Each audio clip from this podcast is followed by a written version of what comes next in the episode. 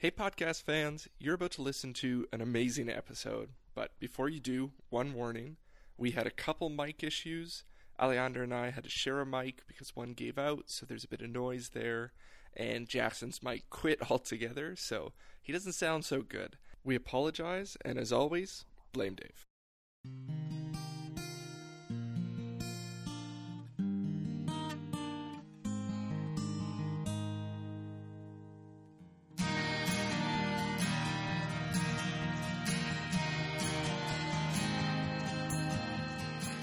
Welcome to Design Brethren Podcast, now with 100% less Dave. yes, that's right, listeners asked for it. We heard your cries.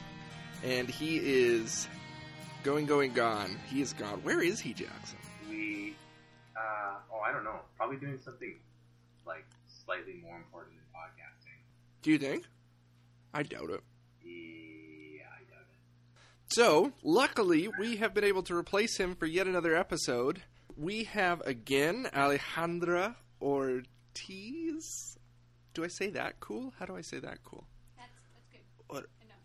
Hor- Ortiz. ¿Por qué, ma? ¿Por qué? Sorry, I get I don't know what that means either. So we are about to have a conversation that uh, I'm excited to have. I think it'll be challenging. But we are going to talk to Alejandra because she is a woman in uh, ministry, in in pastoral leadership, but not within a church, within a a parachurch organization, and as brethren, you know, folks, as some of you guys are, I mean, Jackson, Dave, and I grew up in, you know, a very conservative denomination that totally respects women, has places that women serve in the church and everything, but feel like the Bible it does not support women in leadership or church leadership. And so that's something we've all kind of tried to figure out over our lives, what we think about it probably the three of us probably land in three different camps on that one. Is that fair to say? Yeah, um, that's probably the best way to put it. Yeah, I mean, I think Dave would feel like no, the Bible doesn't support it. Although Dave is always the one who's talking amazingly about women, so in some ways he's actually the most supportive, even though exegetically he's not. And uh, I would probably have I've come to a place where I think let's go, let's absolutely have women in pastoral leadership. And I think Jackson, where are you at?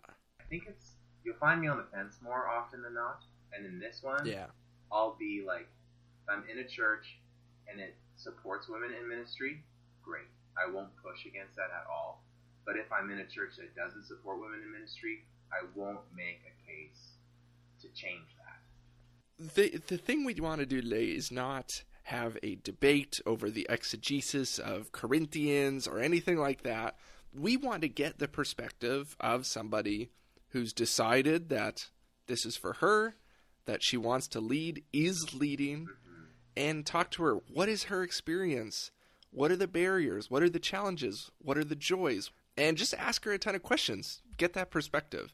So, Alejandra, can you start by I know we asked you last episode, but where are you? What are you doing right now uh, in ministry? Well, currently um in sab- on sabbatical. Right. um, study, Great start, finishing my finishing my master's at Regent College. Uh, living here with my husband for a year, but just five months ago, I was working full time in um, InterVarsity Christian Fellowship. Well, in Compa, which is uh, sister movement of InterVarsity Christian Fellowship in Canada or in the U.S. Uh, and I was uh, regional staff, which meant that I was overseeing the work in campuses all around the northwest of the country and developing leaders and also developing staff who were working with student leaders. Also, uh, many times teaching ch- in churches, preaching in my church, and doing whatever I could do to serve God's kingdom, what, where God has put me. So, so yeah, so that's a bit of what I was doing, traveling a bit also around the country, and being part of the national leadership team of the ministry that I'm a part of. So, Just a question before we go into your um, development on this issue. Where, where does InterVarsity stand on this, or is that specific per country, per ministry? We're part of the of the International Fellowship of Evangelical Students, which is IFES, the like the umbrella, the international umbrella, And actually, every student movement has their own their position on this, so they're free to develop their own position. Mm. At least InterVarsity in Canada and the U.S. and Compa in Mexico, they're all open to women exercising any type of leadership within the movement. Of course, in Mexico, um, the reality of machismo, which is uh, a very patriarchal society and everything, it's harder for women.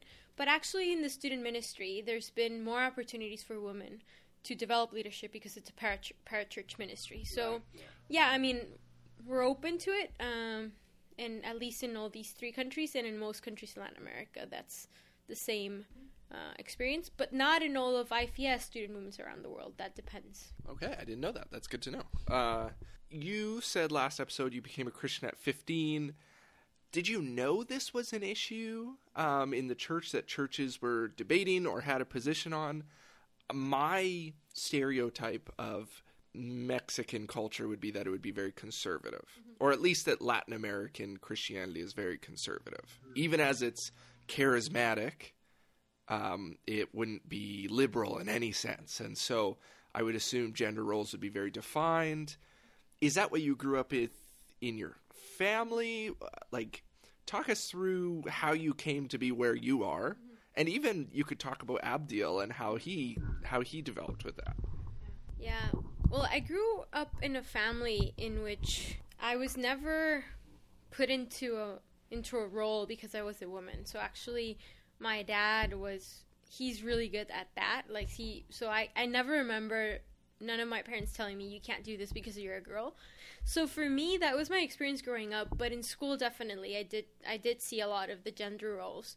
But I mean the normal things of a patriarchal society in which oh you you're a girl a girl you can't run fast, fast enough or you're a girl and so i don't know just very typical things but i didn't make much of it because in my house that wasn't the experience and i never thought myself inferior to a man to a man so actually i was very surprised when i became a christian to find those postures within the church because for once i became a christian because i came to know jesus through scripture and even though there were things that I didn't understand more about the Old Testament, about the treatment of women. In Jesus, I saw a man who was liberating for women and who actually gave women a voice and who who uplifted women in many ways in a context in which women were not valued and were not considered with the same dignity as a man. So for me it was a shock to find out that there were many churches that actually did not give a voice to women and that would not allow women in leadership in any type of leadership actually fortunately it's not the whole churches and the whole church uh, in Latin America, evangelical church in Latin America, that is conservative, but there are very, very conservative conservative strands. Uh, my husband Abdiel grew up in a church in which there were definitely more, there was definitely more women than men. There were definitely women were more committed than men. Uh, uh, with it with God because that was really obvious. They were the ones who were there, always serving, but they were always looking for a male to be the authority. So my husband started asking himself like, why? Why is it? Why is it that if there is actually more qualified women to do a job, why, why does it have to be a man?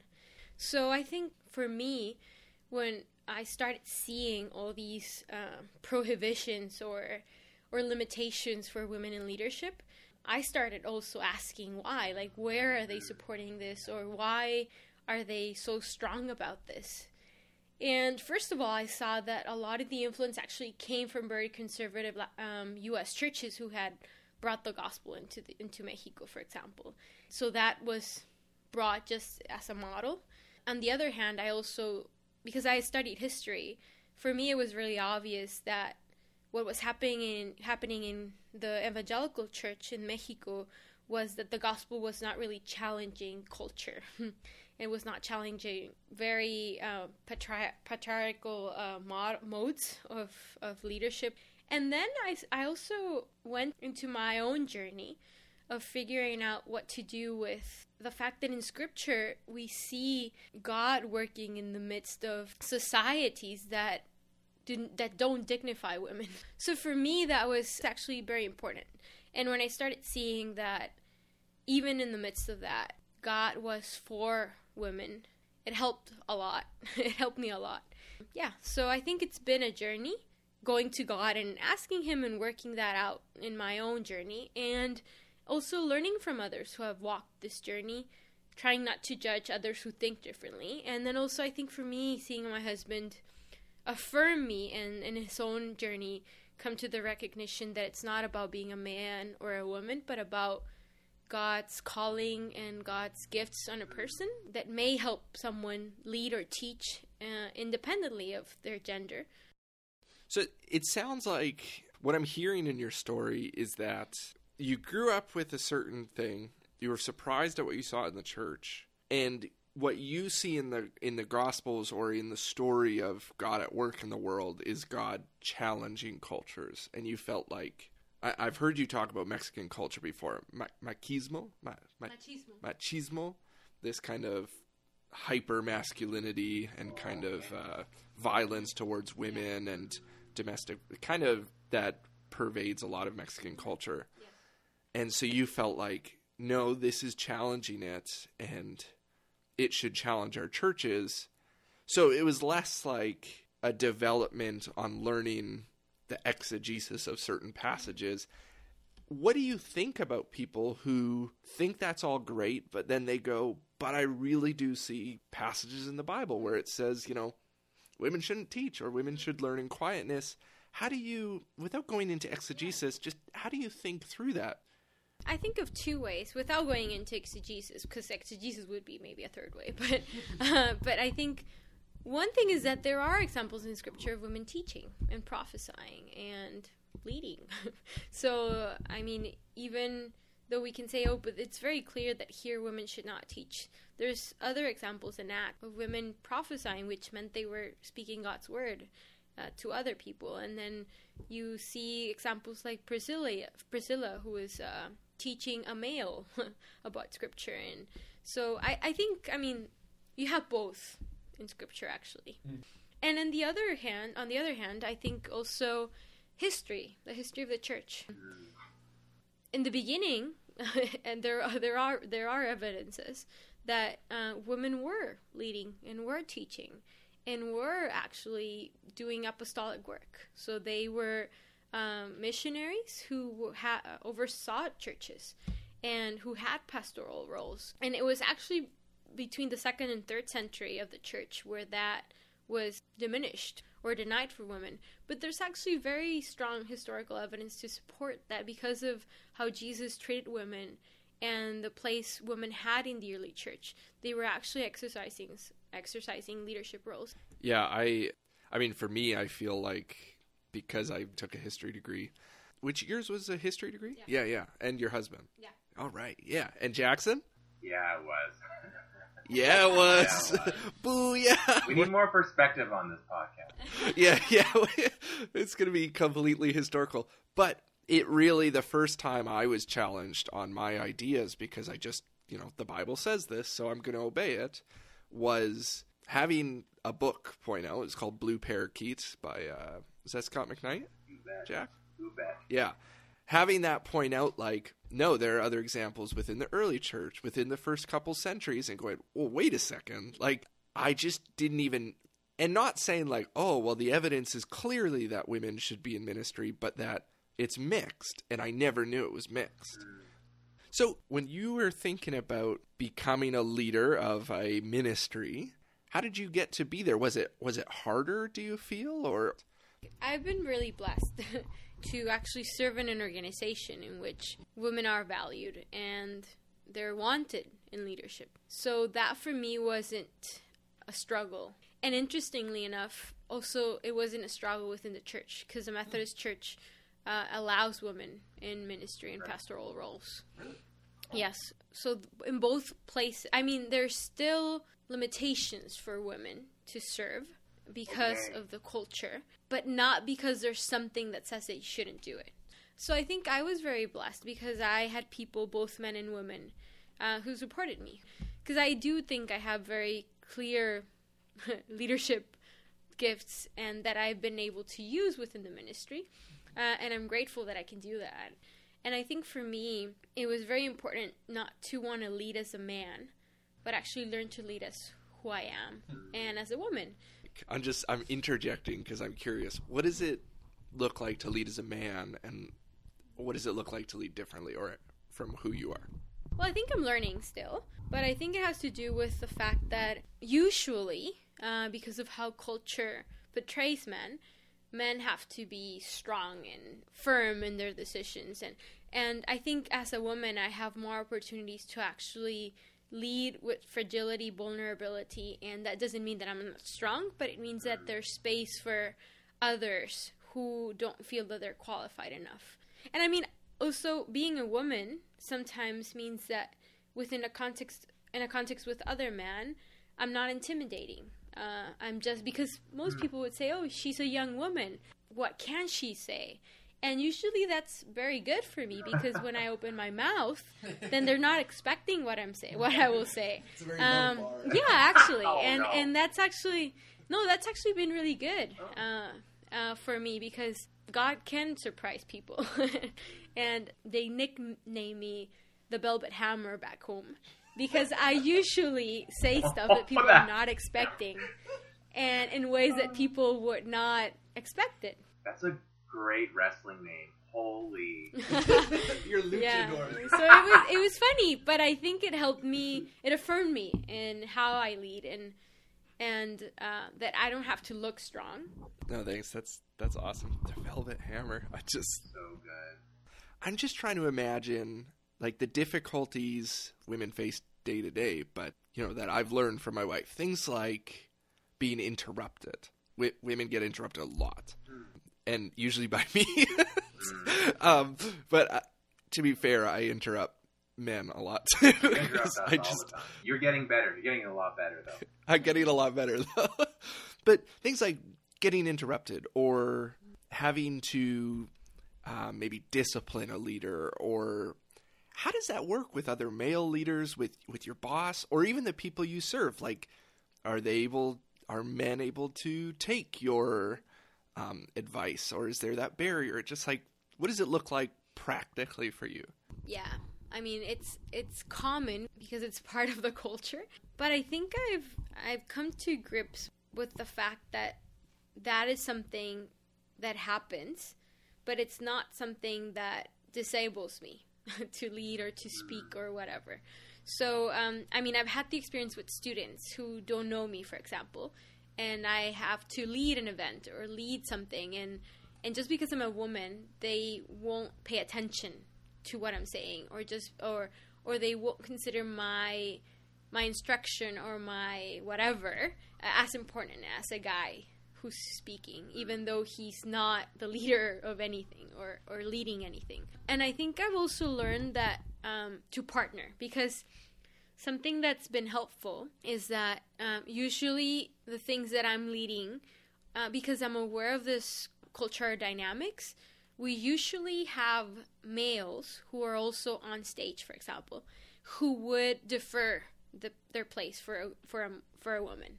So who would make it obvious that who's coming it has something to say, not because of who she is, but because she's speaking God's word, for example, or so we're, because we're aware of this and we actually want to teach students uh, about why it's important. So for us, it's been important to have guys who actually open the place for women. And I've also had the experience of having pastors, not not only in my church but in other places, who it's after they know me that they can maybe some of them bring down their the boundary that they have because I'm a woman. So I think sometimes I understand that it takes time, and I'm okay with that. No, that's cool. I like the idea of almost modeling, like as a ministry, you know, we're going to model it by having another leader do that. That's really cool. In organizations that you've been in, you've been in a church and a parachurch organization. Talk us through what are the barriers you see happening, even in organizations that they support women in ministry? what I see, even in my organization, is that women are supported in ministry if they're single most of the time, um, Yeah, okay. or if they're married and their husband is totally okay with it, and if they don't have children, for example. Because usually, uh, once you have children, it's harder, just because the context is that you are the one who's going to be caring for the child most of the time. So I mean, those gender roles that are very fixed within Mexican society are, uh, in a sense, a boundary because for women in ministry, if they want to think about ministry and about life and about family, it's usually you can't have it all. it's like you have to choose. So you do see a lot of women who are single and they decide to continue on single or they would decide not to marry because they know that they would have to say no to what they feel that God is calling them into. So I think those things are I do see in my organization. I'm I'm a woman who's um, married and, and expecting a baby, and uh, All right, and and I don't and I don't and I don't feel that that's actually limiting me. Uh, but I have an amazing, supportive hus- husband by my side, and an organization that's trying to figure out how to deal with this and how to help both men and women with children. And also, because of the gender roles being so fixed, families expect you to follow traditional roles. And Right. and it's hard sometimes because we're not following what families expecting. And there's always tension. But I think also our family at least, even though they're they wonder about us, I think they trust us. So I'm I'm thinking about that and then I think also women traveling alone, for example, is always a risk hmm. in Mexico. So it's things like that that's more dangerous if you're a woman. That's a couple things I can consider. I don't know if you want to No. ask something else, but No, no, I don't think I have another question based on that. That was a really good answer. You're involved with training leaders. That's part of your organization and what you do is training staff for university campus ministry. What is what what advice do you give younger women? Because I mean, you're pretty young, so it's like, but there are younger women than you in staff. What what advice are you giving them? Is it different than like is the support you give them treating them equally? Like that's the best support? Is it okay, well you're starting at a disadvantage so I give you more support? Like how do you support other women in ministry? Well, I think I treat them equally. yeah, I think, well, I've had the opportunity to work with very qualified and gifted women who are young. And and sometimes what I do have to work on is helping helping them see that they're actually very talented and qualified because they are very discredited by others because they're women. And that's part of the deal sometimes because you're a woman you can be smart, but maybe not smart enough, or you could be. I mean, mm. it's always like that, and so I think I have to work a lot with other women in trying to help them see who they are and how they're made made in God's image and how they're equal. But I also think I do that with men because what happens with a culture that glorifies a certain type of male is that actually no one fits the the model, and males yeah. feel inferior and insecure, almost the same as women. So I think I don't work very differently with men or women who are younger and who are being That's developed as yeah. leaders, uh, because we all have our struggles, and actually helping helping us see that we're all struggling, that we're all we have to be vulnerable in this. Uh, I think that's part of what I do, and yeah. I currently go to a Bible college, you know, regent with you that affirms women in pastoral leadership. I'm in a church that affirms women in leadership. And yet, you see so many ways in which it seems like the people that are being trained are men, or that, like, all the potential staff are men. You know, and it kind of feels like that. And you kind of go, is that really the case, or are we doing something wrong? What would you say to organizations or people who do agree with women in leadership, but feel like it's not happening in practice with them? I'll give you an example of the reverse thing. In my organization, we suddenly had a ton of women in leadership, and we were lacking male leadership. And that actually worried us because we really think we need both.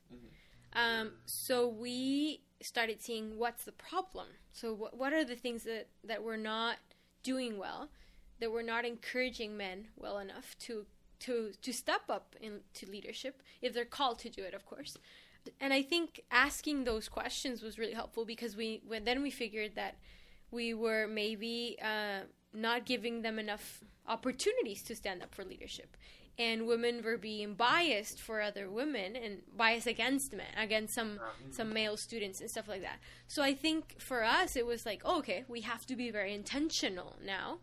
So i think i would challenge churches and organizations to see what are, are their biases what are the things that they're actually not doing well enough and not encouraging women i think we can't just say oh it's no women are are, are stepping up so maybe it's just us. I think we actually have to figure out what we're not doing well and then looking for solutions. It's cool to hear the opposite example. That's great because totally there are I can think of ministries where it's all women. I mean, you know in schools, Jackson, like teaching assistant. You know, something something you did and something Chris Lance does that like they're constantly looking for males in those roles and have to ask what are we doing that's blocking males from these roles? Or what are we doing that's not intentional? And so almost like being able to apply that and say, okay, well, the same principles there can apply in the opposite case. And that's, oh, wow. That really flipped my mind. I like that. Um, good. Uh, Jack, what are you chewing on from this conversation? And you can challenge stuff. I just, you know, I want to hear you heard this conversation.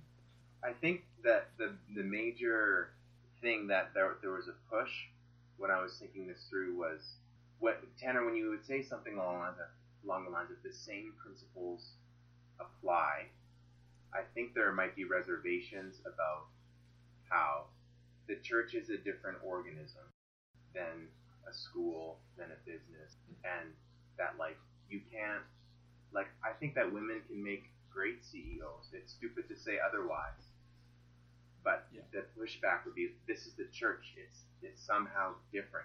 It's not that women can't be in leadership. It's just that the leadership looks different, and so you can't apply a principle that works within the culture towards the church. Do you have thoughts on that, Alejandra? Yeah, I think I do because I think I see a church that is lacking the voice of women. Um, mm. And I'm not saying that I think women should be leaders in every church. I think I think I'm saying that when we don't have women realizing God's potential for their lives, which sometimes is God giving them the le- gift of leading and teaching, then there's a miss in the church. Mm. And and I think that's what I push back against a lot of the time cuz I'm not I mean I have strong beliefs around this issue, but I understand where people are coming from and I actually think that that's that's a big miss, and I see it within the Mexican church because you have so many women in the pews, uh, and so many women actually serving and and serving in a sacrificial way, and then you have males leading in a non-sacrificial way necessarily. And and then you and I, I, I I'm like, why aren't these women recognized as people who are also leading in, in many ways? and why can't we hear their thoughts on what it means to serve? And sometimes it's not about, I don't think it's about a position of leadership. I think it's also about honor, honoring and recognizing women's voices. And I think that's sometimes something that when there's very strong thoughts of against women in leadership, there's also women being not being considered and not being allowed to realize their their potential and their gifts in a community. Uh, anything else, Jack? No, this was really great. This turned out so well. Thank you, Alejandra. That's two episodes. I know you had homework tonight and a million other things. Thank you so much for being with us. Thank you for. Oh my goodness, this was so good. Oh, thank you. It's been my pleasure, and yeah, thank you for having me. I, I enjoy this, so it actually doesn't feel like work. okay, Jackson, lead us out. Ladies and gentlemen, thank you for listening to this special edition of the Desiring Brothers podcast. He's got a radio voice, right? If you would further like to hear this uh, pseudo radio voice, you can uh, request that through emailing us at Desiring Brethren Podcast at gmail.com. Or you can visit our uh, Facebook. Facebook, yes. Thanks again, everyone. And thank you again, Alejandra, for being part of this. Uh, I'm Jackson O'Brien.